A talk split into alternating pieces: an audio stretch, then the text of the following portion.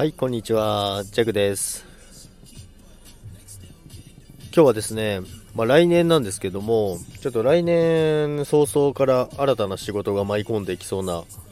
感じのお話が今来ましてですね、やっぱりスタイフ始めてからいろいろなことがうまくいきだしてですね、すごいなと思います。スタイフつながりでっていう仕事の話ではないんですけど、でもそれでもスタイフを始めてから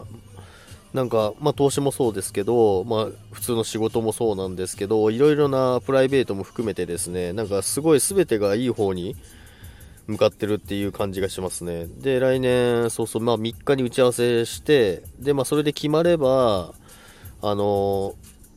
仕事もう1個決まりそうなんですよね。それはちょっとあれですね、冬限定ですけど、冬のレッスンなんですけども、ちょっとやってくれないかということで、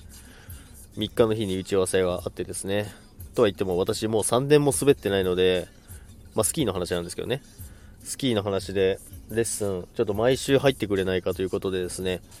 でもちょっとコロナの関係で人も少ないということで、ここでちょっと違う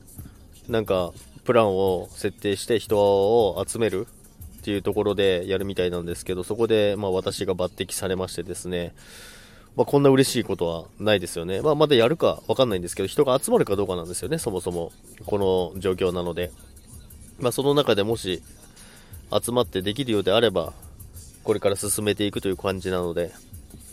来年もスタートダッシュできそうな感じがしますということでね、